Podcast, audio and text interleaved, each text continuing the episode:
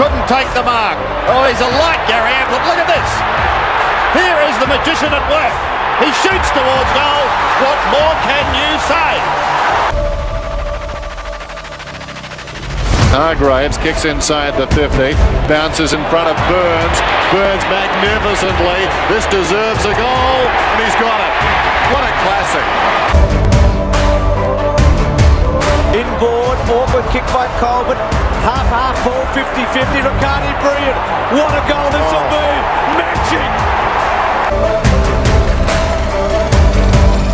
Can't break free of the tackle, and Rook rolls it along the line. Ah.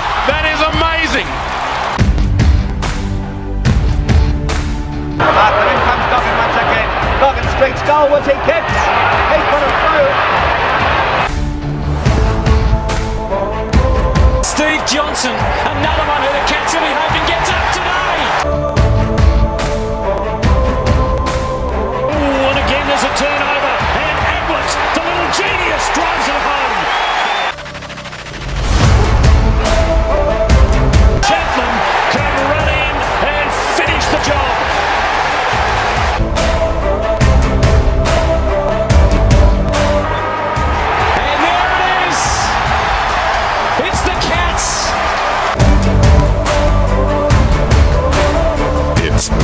Of Park. It's the Cat's Whiskers. Hello, I'm Wes Custworth. We welcome you to the Cat's Whiskers once again. This week we shine the spotlight on the career of former Geelong champion Gareth Andrews. As Anthony will soon explain, Gareth played 136 games for Geelong and more recently served as club vice president for 15 years. It's fabulous to have you listening, whether you're hearing us through any of a number of podcasting platforms or on Sport FM in Perth.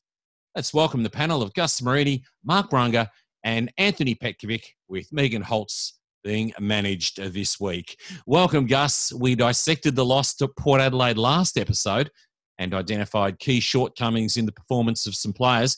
Our analysis begs the question to change or not to change.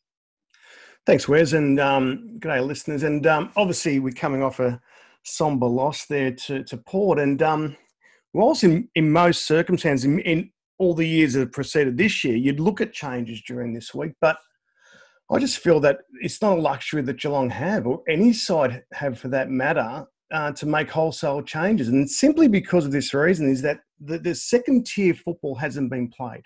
And normally at this point in time, you'd find that your side might have at least played one final in the VFL and had something to go by. But but the weeks leading up to it, you would have had your Narkles and your Simpsons like playing playing bona fide football in the VFL. But instead, they're playing scratch matches. And the, the dilemma becomes if, you, if you're making wholesale changes, it, it does send a sense of panic. Um, even to make one or two changes, what's the risk versus reward? We've got Gryan Miers who hasn't seen it for the last couple of weeks. Dahlhaus the same.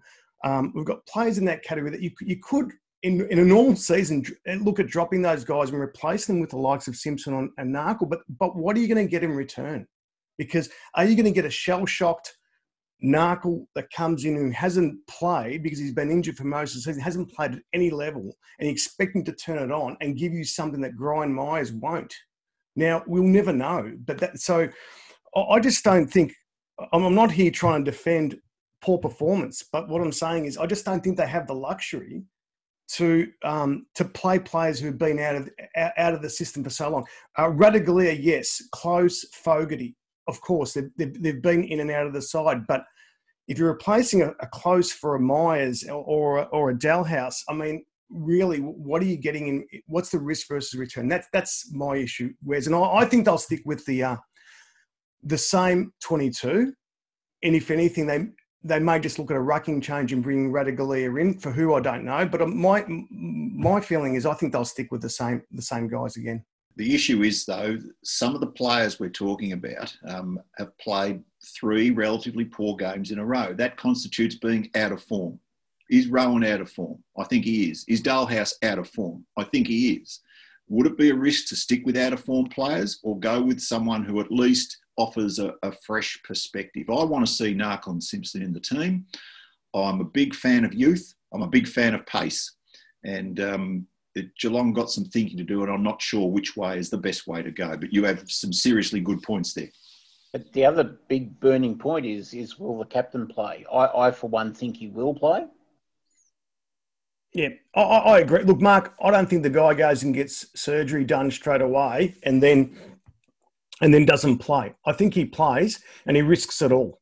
And if he, and if someone decides to punch into his finger in the first quarter and he and he can't play, so be it. I, th- I don't think Geelong wins without Joel Selwood. I just don't think we do with, with the way Collingwood are up and about. But I see I see Anthony's point. I totally do, and you know we're only going to know. We're only going to be wiser once this once the siren goes, the final siren goes, and to see whatever changes have been made have been for the better.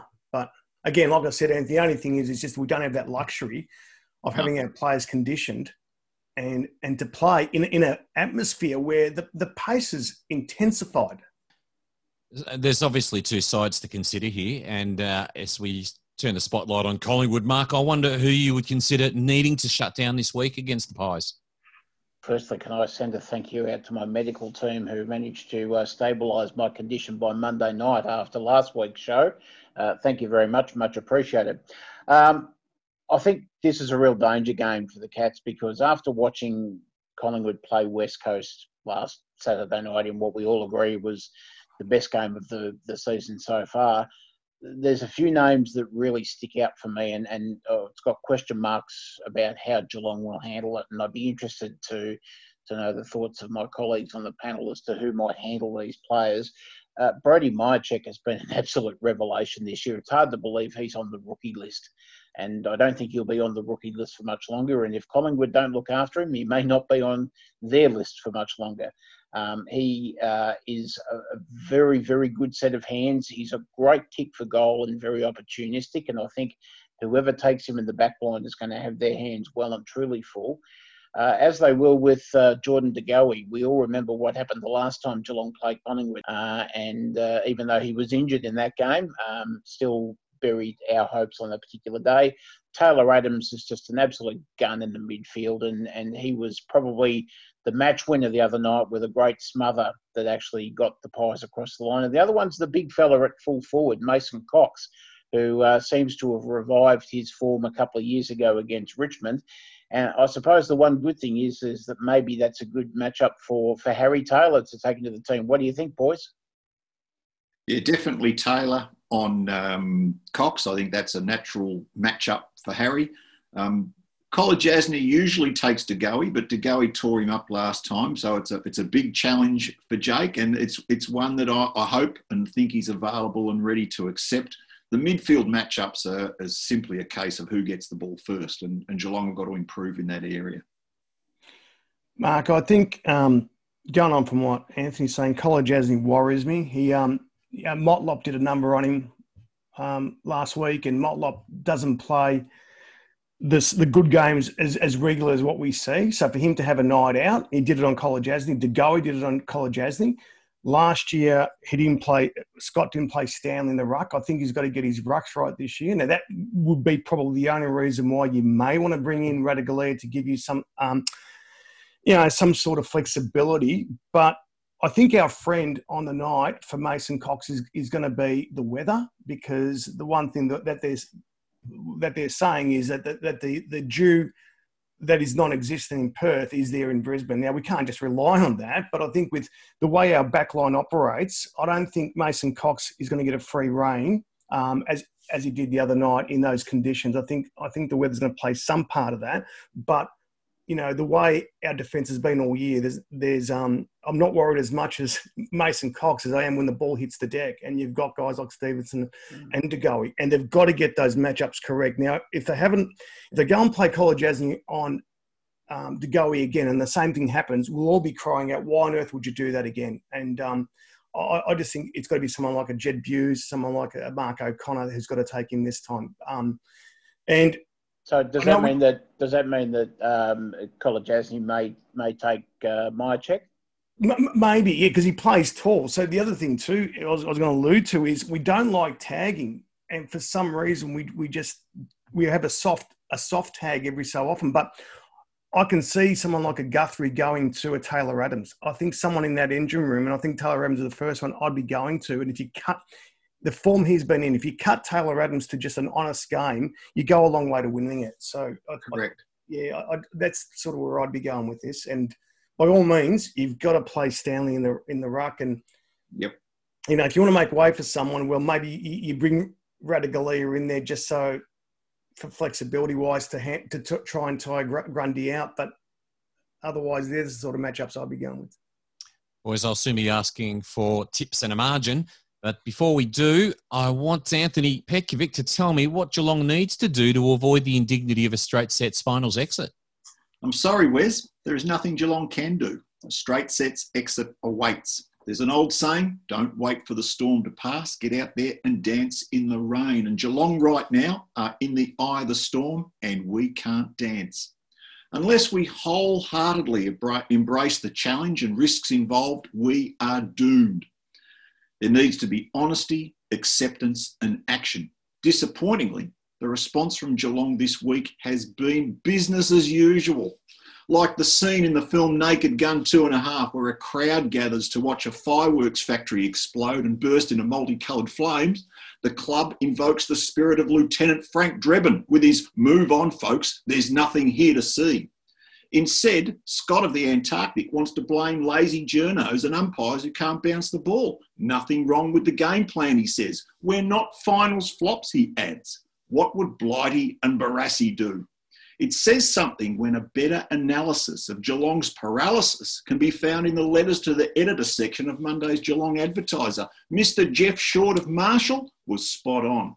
Geelong, he says, like the Collingwood sides of the 60s and 70s, have the players to contend for the flag, but not the team or coach to actually win it. Speaking of the Addy, it was lovely to read today that Tommy Hawkins nailed his shots at training from the same spots he missed them last Friday night. Unbelievable. As a former AFL coach said quietly to me last week, the Cats won't win because they have too many players you just cannot trust. Well, very comprehensive analysis once again, Anthony. Let's go to those margins. Let's begin with you, Mark Brunga. Who is going to win and by how much? Well, uh, I was just uh, when Anthony started mentioning there about the naked gun, I thought it might have been uh, Enrico Palazzo, but uh, obviously not, because um, that's another great pretender. But that's a whole other story. Um, for me, I am going to go for drum roll uh, the Cats by four points. Gus Marini. You know, I don't have any love for Collingwood, um, Wes, and um, I'm probably the, the, most cynic out of, out of, the four of us. But if I'm taking my Geelong hat off, I'm going. I'm look for Geelong to win. Just let me say this: they have to go from the timid hunted to the aggressive hunters. And what would love to see in one final is just for once for us to come out and hunt a team, hunt a team like we did in those days when we were up and coming and, and we finally became a great team. Too often, the ball bounces and Geelong just becomes the hunted and the nervous and everyone shakes. Um, unless that happens, I can just see I can see Collingwood getting out to a, to a lead, Geelong pegging it back and eventually losing by 11 points, and Chris Scott lamenting on what could have been if we took a couple of chances. So I'm going Collingwood by 11. And Anthony. Uh, Collingwood by 22. And I'm going to tip the Cats by 13 points. Uh, lucky for some, that number. Well, as mentioned, coming up, it is former Geelong key position player Gareth Andrews.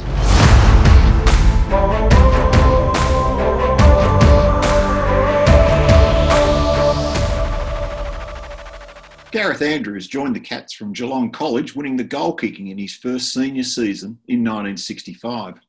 With the return from injury of Doug Wade, Gareth was moved to centre half forward while also spending time on the ball and in the back line across the course of his 136 game career. In 1970, Gareth took an incredible 166 marks for the season on his way to being runner up in the club best and fairest. In round 17 of that season, Gareth, using his unique kicking style, registered an extraordinary 37 kicks against the Bulldogs at the Western Oval in a losing team no wonder he needed an overseas holiday the following season and he spent a year away from the game. Crossing to Richmond in 1974 in a straight swap for Rex Hunt, Gareth played 31 games for the Tigers and was a prominent member of their 1974 Premiership side before retiring at the end of the 1975 season. During his post football career, Gareth has demonstrated as much versatility in his playing days, working in the media, football administration, sales and marketing, real estate, along with the health and fitness industry. In 2011, he established Life Again, a company aiming to inspire and connect men during times of change. Notably, he gave back to the club by serving as vice president of the Geelong Football Club for a decade and a half, enjoying the fruits of his labour with the 2007, 2009, and 2011 premierships. Gareth Andrews, welcome to the Cat's Whiskers. Thanks very much, guys. Nice to join. Gareth, Gareth, I want to talk to you about your days at Geelong College. Any of your coaches there tried to change that unique kicking style of yours? You know, that's the one thing I've always reflected on in my life, and I've got a pretty good memory for things that have happened in my life. But for some unknown reason, I, I reckon I must have got worse when I went and played league football. Because, no, seriously, it was just never a, a a, a matter of uh, you know, my, my, kicking was never discussed back in the day of school, my, my school days. So it's it's it's so because when you when I even look at footage today, it is just so awful. and, uh, I, I, just I, I, just sort of uh, I shudder when I think about it. So no, it's a uh, uh it didn't come from my school days, but the reality is I, I was I'm a left-handed person, left-sided person. I remember one of the best photos of me kicking my football was a footy record cover uh, back in the day, had me kicking left foot. And so I'm a very left-sided person, bowl left-handed, right left-handed, uh, bat left-handed, golf left-handed, but I kicked right-footed. And that's why my guiding hand onto the boot was my left hand rather than using my right hand so that's why people said, you know, I threw the ball because I actually, it was more of a push across the body. So um, that was the awkward nature of it. But, you know, the, the tragedy or the, the thing that really upset me was the reality that nobody, even at Geelong, tried to help me. Um, um, and, you know, my old teammate, later my coach, Polly, um, he just, he just laughed at me. uh, but that's another story, Polly and I.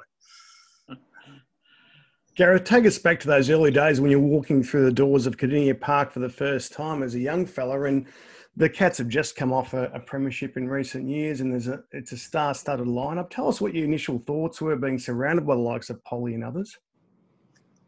Oh, I guess it's a, it's, I because I just loved footy, and uh, the family by that stage just lived up the top of Newtown Hill. Um, for me, it was just I never ever thought that I wasn't going to go on and play league football and I was going to go and play with Geelong. So uh, that was almost never an issue.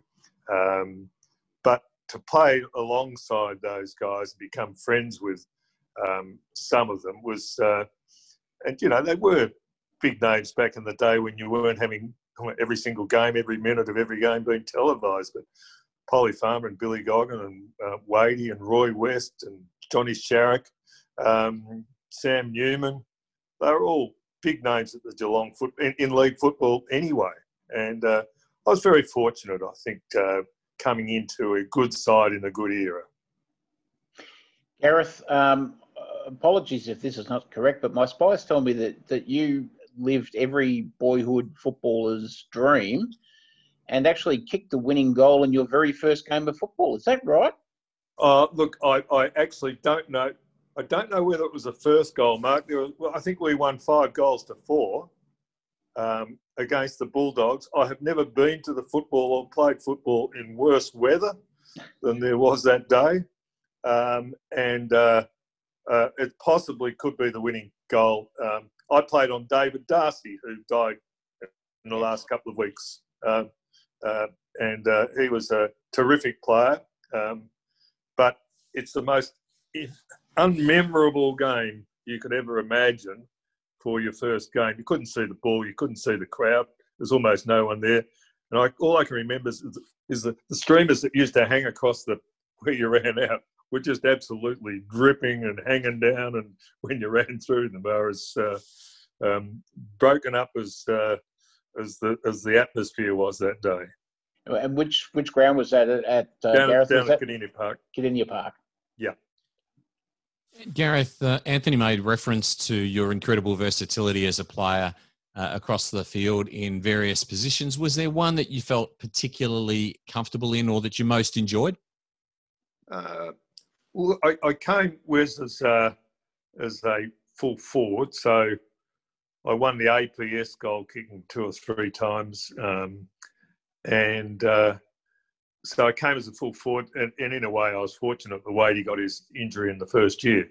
Uh, I don't still feel so bad about the fact that I only kicked 35 goals uh, when I see that Tommy Hawkins uh, um, bagged for winning the goal kicking this year. And in actual fact, um, Johnny Peck kicked 63 goals in 65. So, uh, and you know, I, I, I was dropped for a game um, prior to the finals and one game prior to the finals. So uh, I was happy with that. But, uh, you know, I, I enjoyed playing centre half forward. Um, but I got the most kicks and I had my best year in as, as a ruck rover.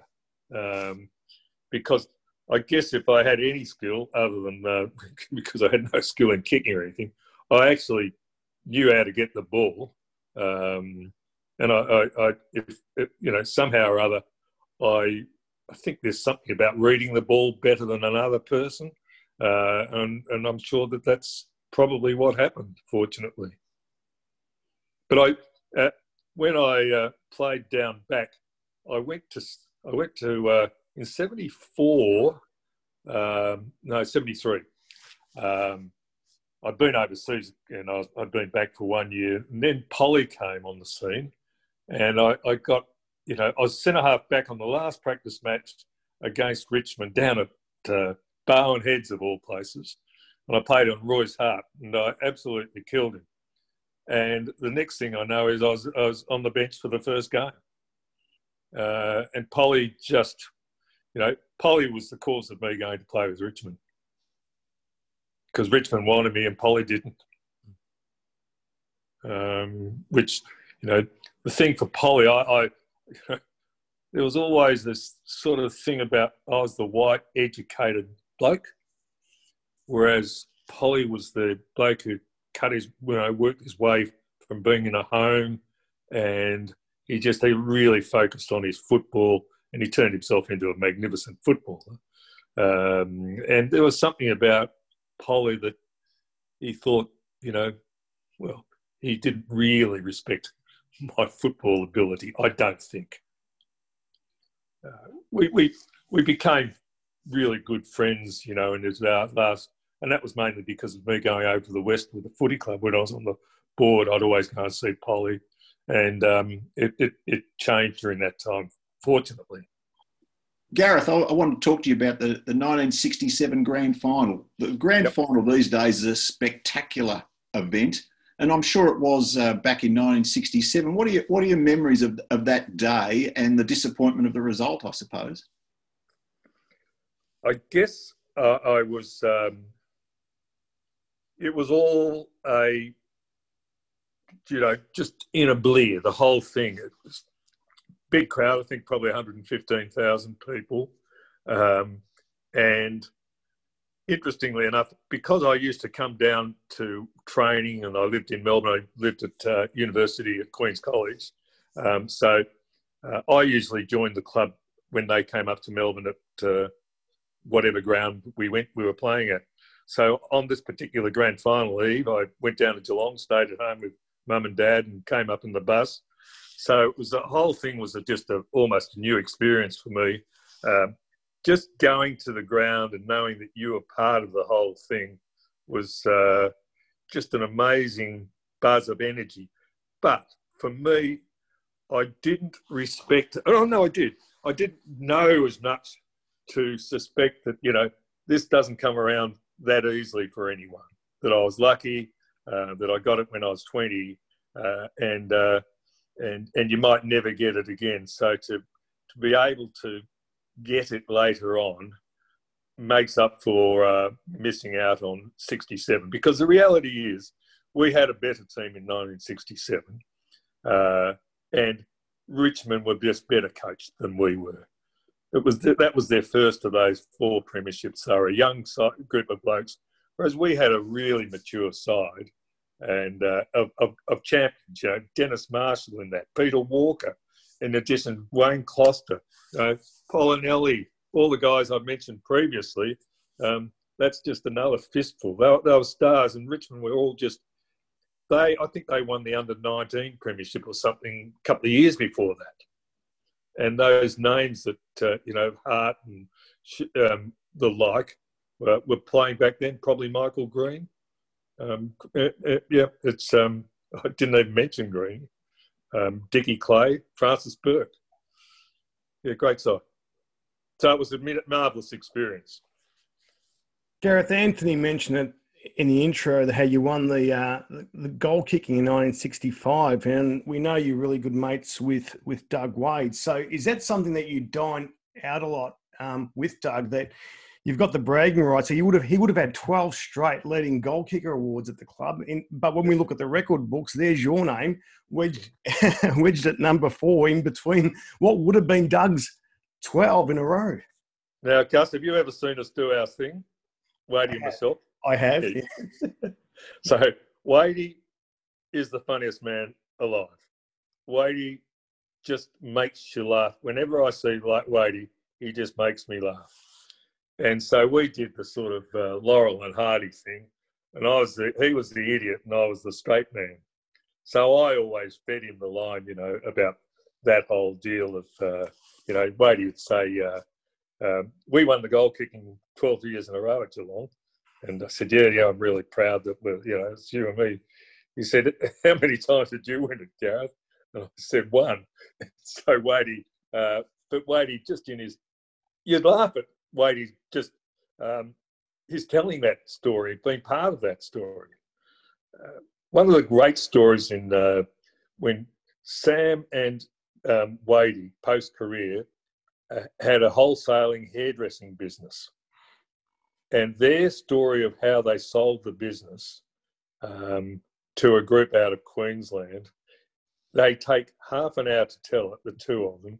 And I've been with groups of people who everybody is crying because they're just feeding off each other and taking the mickey out of each other. And it's just a fantastic story. And and and Wadey's just a brilliant um, storyteller. Great man for sure. Uh, just before I ask my question proper, Gareth. Um, Fred Swift, over the line, not over the line? Uh, well, who is it? Uh, somebody, is it Wade who said you were sitting, sitting in the second row when he took the mark? Yeah. uh, no, Freddie Swift was definitely over the line. Oh, yeah. no question about it. Yeah. yeah uh, it was, uh, that was, it, it was a, uh, you know, that was just one of the, that that game went right right down the wire. I think it changed. The lead changed hands seven times in the last quarter, and we lost by nine points. Um, it was just a remarkable game for the times. Only we'd had goal line technology back in the day. Uh, we're speaking on the Cats Whiskers with former Cat and former Tiger and also former Geelong board member in Gareth Andrews. And Gareth, I just wanted to to ask you, um, it's a bit of a left field question, but I'm interested in sort of what the attitude was back in the days. But you know, you mentioned you were a Geelong College boy, and you also mentioned that you went to Melbourne Uni uh, as well while you were playing football. And to, be honest, there probably wouldn't have been many in that category back in your time. It would have been a fairly much a, a sort of a, a, working man's type of um, environment. And and and how was that for you? Was, did you find that a, a, different experience, or or how how did that work for you?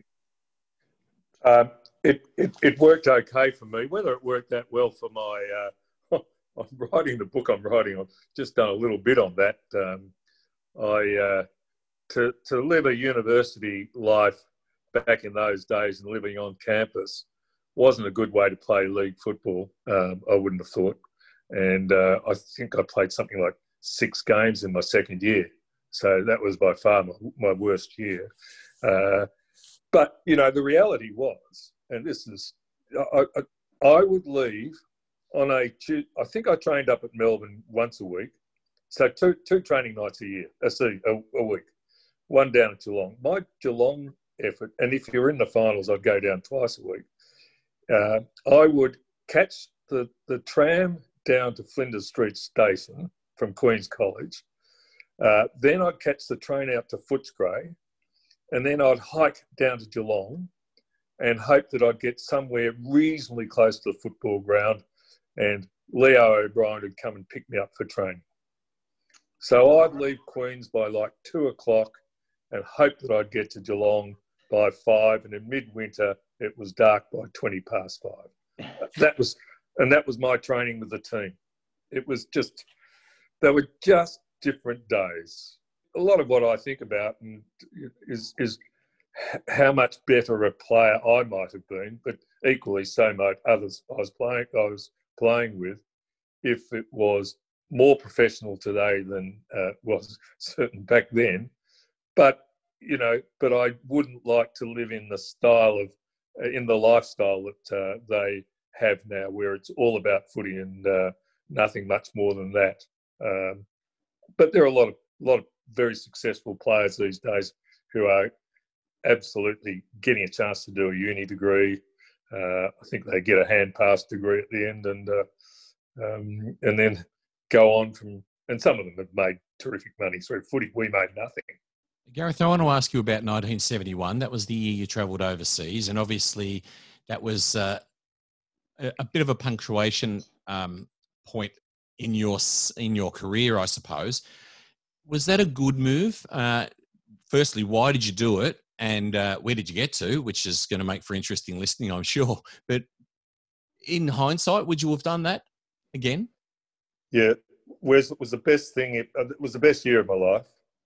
I went with Jeff Hainsworth. We left in October after the 1970 season finished. Uh, we got knocked out of the finals in, in 70. That was our first year in which we didn't make the finals from 61 to 69, I think we went by ship to um, the UK and uh, we spent the uh, year there. We bought a van, a Bedford van, and been a couple of young blokes driving around Europe, just going all over Northern Europe, but or no, all through Europe, um, and living in a caravan, uh, camping grounds, and all of that. Uh, I actually risked a lot doing that. I know that, um, but I wasn't prepared to not do it. Uh, that's how I looked at it. Whereas, and uh, did it affect my career? Of course, it probably did, uh, but it was something I, I had to do, and uh, and I'm as I said, I was pleased I did it. Uh, so it was sort of like the two risks I took were taking that year off, and then at the end of '73, deciding I wanted to leave Geelong because I wanted to play in a premiership side. And so for me, both those risks um, paid off uh, as far as my, my, my life and my career are concerned. Just to explore that further, Gareth, um, in the early 70s, pretty lean pickings for Geelong. That great side from the from the 60s that went through the 60s dropped away. Mm. And, and, a lot of people I talked to around from that era, uh, some put it down to coaching, some put it down to finances, some put it down to really poor recruiting. And I suppose by the time of uh, it came to 1974, you were you were looking for a change, and you went to Richmond. Were, what do you put down to Geelong's decline in the 70s? What do you put it down to? I I I think Geelong's decline was really um, we were just badly administrated administered by our board. I mean, Geelong's board back in those days was always split down the centre. You know, there might have been 13 or something on the board, and you'd get six to seven votes. You know, um, be, the voting could be split like that. Um, sometimes it said that the voting was split between Catholics and Protestants, and uh, and no, seriously, there was um, there was there was a bit of that down at Geelong, and and in fact, I said it on oh, radio or television once, and I got ripped apart by John Hyde, who you know, this was like in 2005.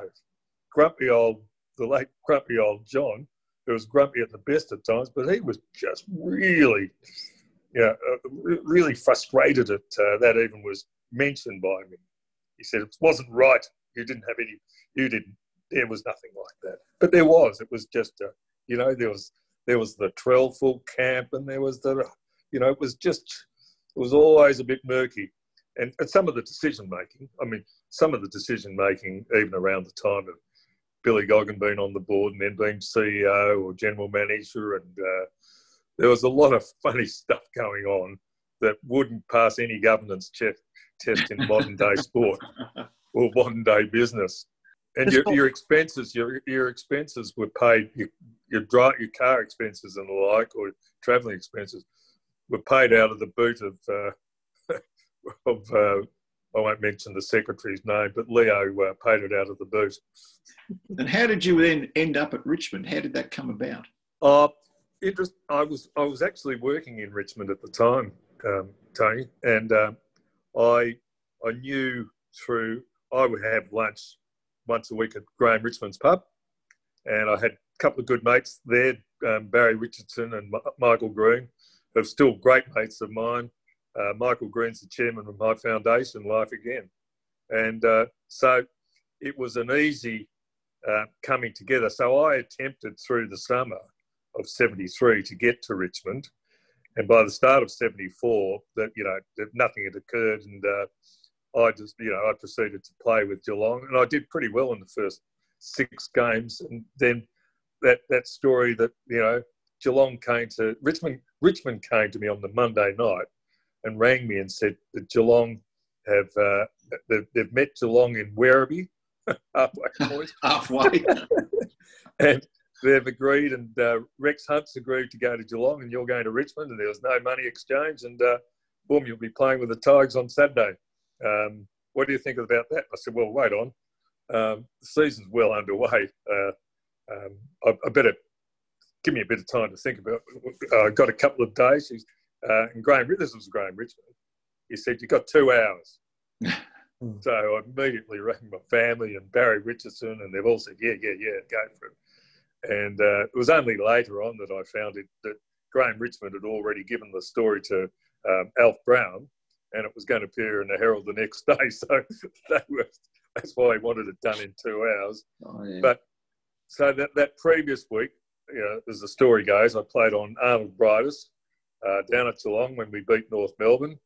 And uh, and I played on Arnold Briedis the next week at Arden Street, at centre half back, and alongside me I had you know Kevin Morris and uh, Dickie Clay behind me, and Francis Bourke. So it was just a it was a, a, a, great time for me. And as somebody said to me recently, you, you know, you realise you played North Melbourne five times that year. Uh, you got you know in the, the finals and everything. So yeah, no, it was uh, pretty exciting. And just following on, Gareth, um, from your time at Richmond, when you finally got there, what did you notice was the main difference in culture between the two clubs? Was there a lot of difference? Was there hardly any difference? Was there something that just stood out for you? Uh, Gus, you know, the, the big difference was one club was really tightly knit.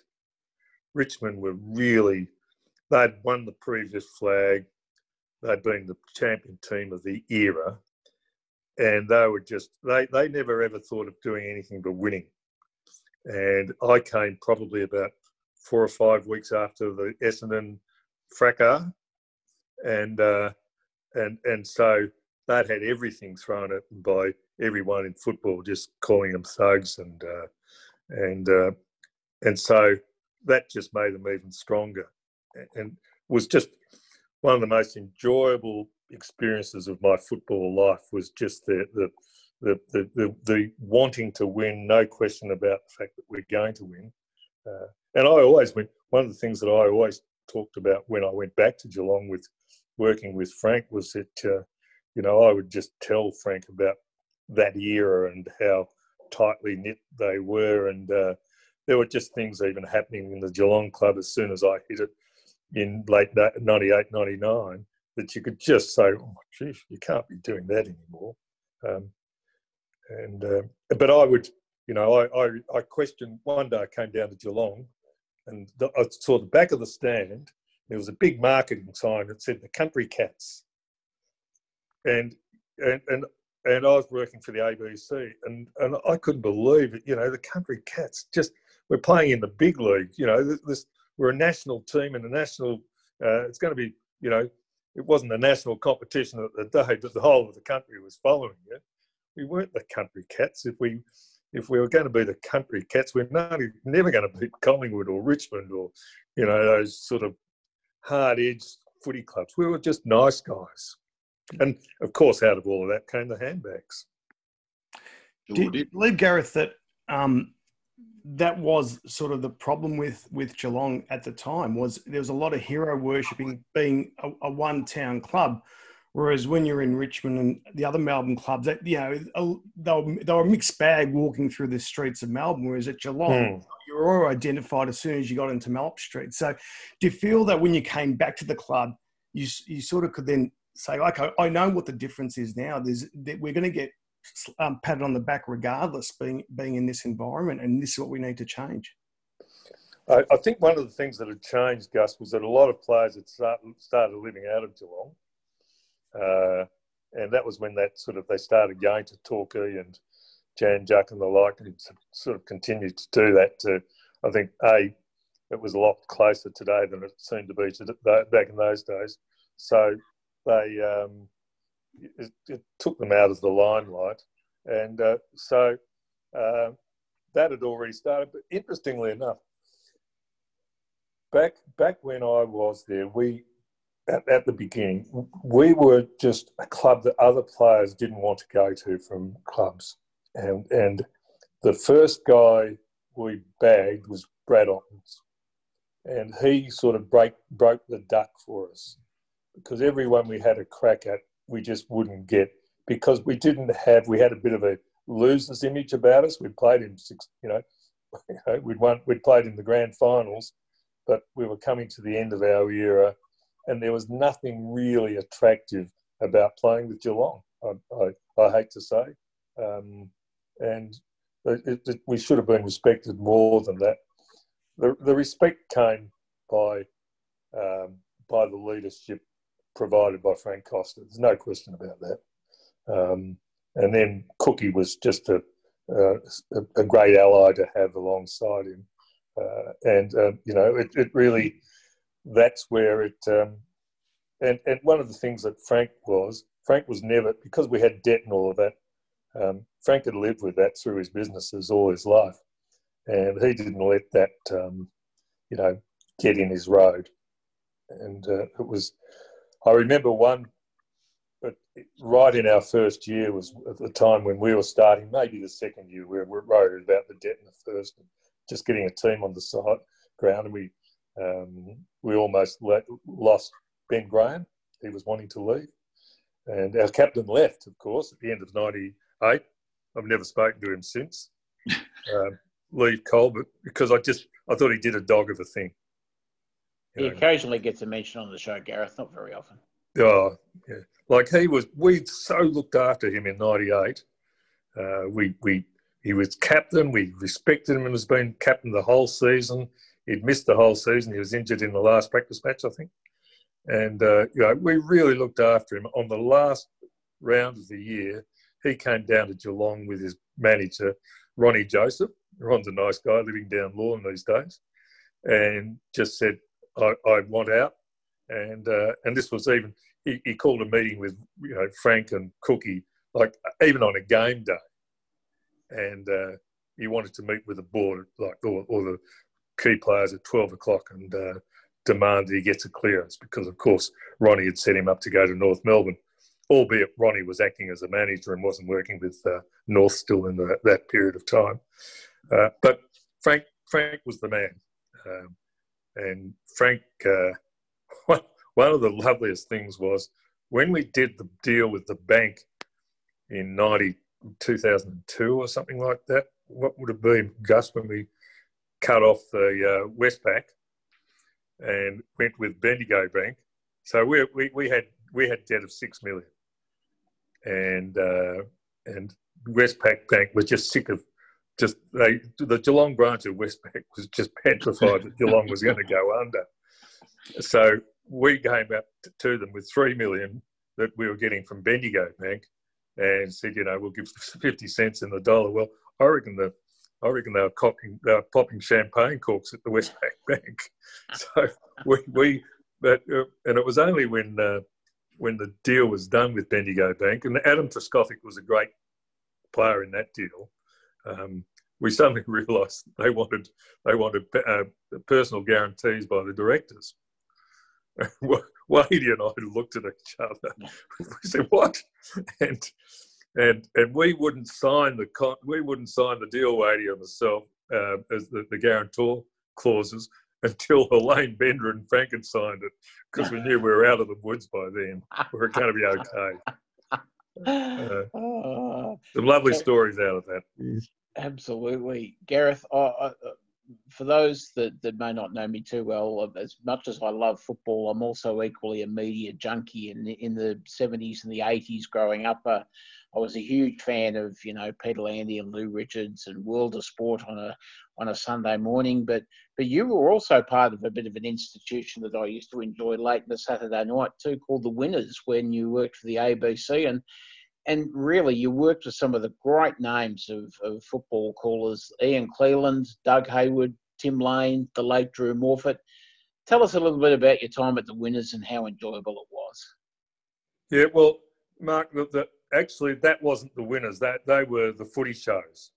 So the Winners was the, the one hour package, but mm. the the the other footy shows were the panel, and we we would go from radio on a Saturday morning to after the game on a Saturday night, and then we became a Friday night um, group. And you know, various times on the Friday night, we had um, Leigh Matthews as a panelist for a while, uh, um, Barassi as a panelist for a while, and uh, they were just fabulous days. And I regarded my team of teammates at the ABC, where I spent a decade with them, as important to my as my teammates in footy itself, because we came from different clubs, different eras. Uh, we'd always meet after the game or back at the studios. There'd always be a couple of dozen uh, bottles after, you know, you know, coldies there for us, and we we would chat away. And they were just a uh, just an eclectic, interesting group of guys.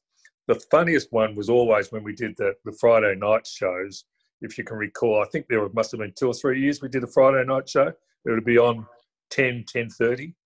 And we would do that. We would meet for lunch down in uh, down in Glen Huntly Road and go to a little Italian joint. And we there was a there was a bottle shop about two doors down down from it. So you bring your own grog. Barassi came in every single time. He bought, he was able to buy a bottle of red for two dollars back then, and we could never find where it was, but he came in with a two dollar bottle of red, and we would proceed to just drink for two hours because we had to be back in the studio doing this in front of the cameras at three.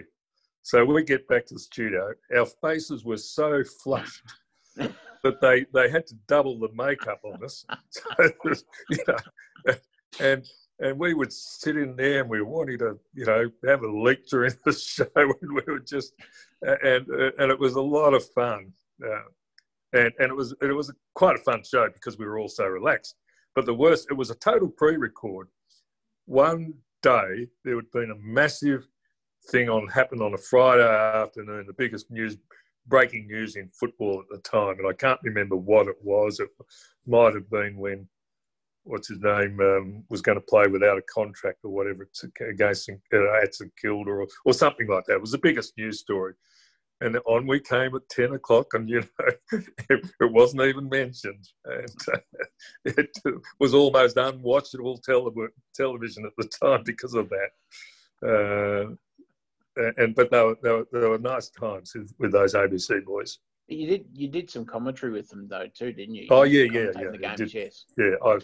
So um, my the Saturday back in those days um, would involve a going on the footy show panel show on radio at eleven o'clock in the morning, and then heading off to the ground you were going to, uh, and uh, wherever that ground was, um, you'd commentate there and then from that ground you would then so for about well, six of those years um, Yeah, I was I was a bag man for a la, la, the last couple of years, but for I was either calling on radio or television, um, alongside you know uh, Doug Haywood and um, you know some terrific. Um, Doug Bigelow was always a special comments man, and uh, sadly, all of those, uh, most of the guys then, when you even look at Drew Morphett, they're all dead. Um, Clearlo, uh, but they were just a terrific bunch of people. And then you'd come back to the studios that night and do, you know, the television show, and then I'd go on and do the winners. And it was a bloody long day. Um, but, you know, it was, uh, there were some lots of funny incidents and uh, haven't got time to mention them. Read the book. Yeah. The only problem was the, the ABC commentary team couldn't tell the difference between Mark Bos, Mark Yeates, and numerous other players. They would drive me nuts calling the wrong players the wrong names. Uh, the worst person at doing that, uh, who was the worst person at doing that? Oh, Jack Dyer was the worst person at doing that. Kevin Bartlett would have 85 kicks every time Richmond played.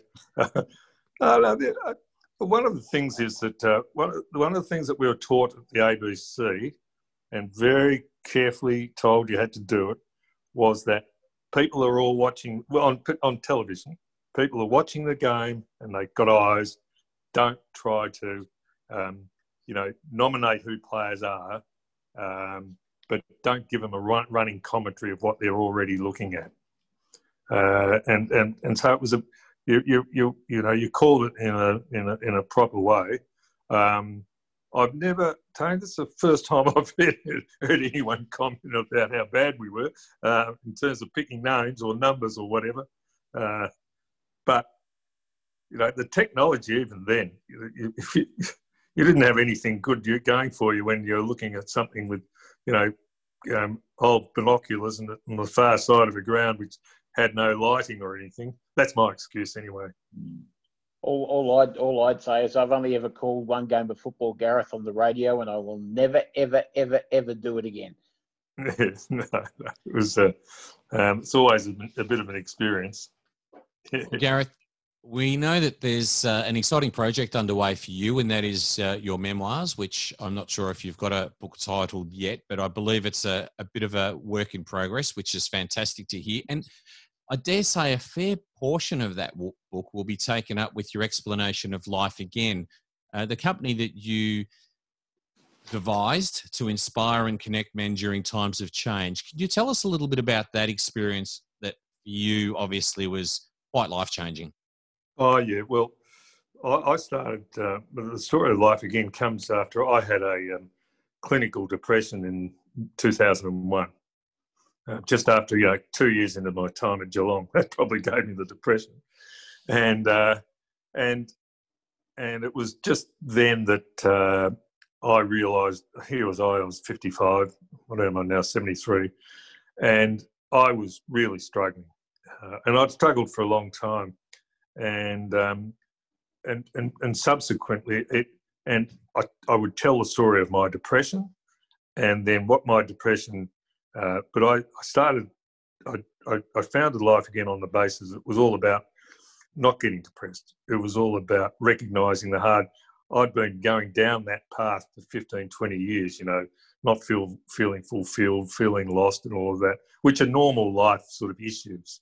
And so, and all of part, so part of that story, and I've done a massive amount of write, um, writing on it, speaking at functions on men going through difficult times and how you can change these difficult times. And I've sort of, and for me, it was just a, it gave me a real different purpose and a different focus. And it's something I've continued with happily since then. Whereas one of the interesting parts about it all is six years ago was when we started taking guys to the outback uh, because it was one way for men to get away, be away from their cities, their jobs, whatever they were doing, and go and live with the outback, live with Aboriginals, um, sit around campfires without their technology, and it's just become a powerful story. And it's one of the big things that we still um, do um, every every winter.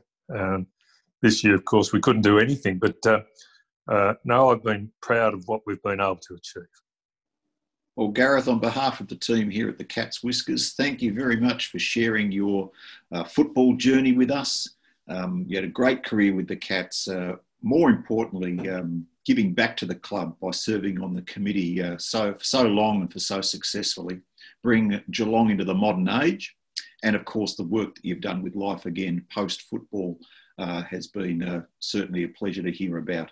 Um, thanks for your involvement tonight. Thanks very much. It's been really enjoyable for me to meet that or to just sit down with true Geelong supporters uh, and just look at the history because uh, it's a it's a it's a great club and uh, the memories from our times with with Geelong and following Geelong are just something we can all we're, we're part of a team too. This podcast is accessible on a range of podcast platforms, along with being heard throughout Perth on Sport FM 91.3. Thanks for tuning in. We hope you can join us again next week.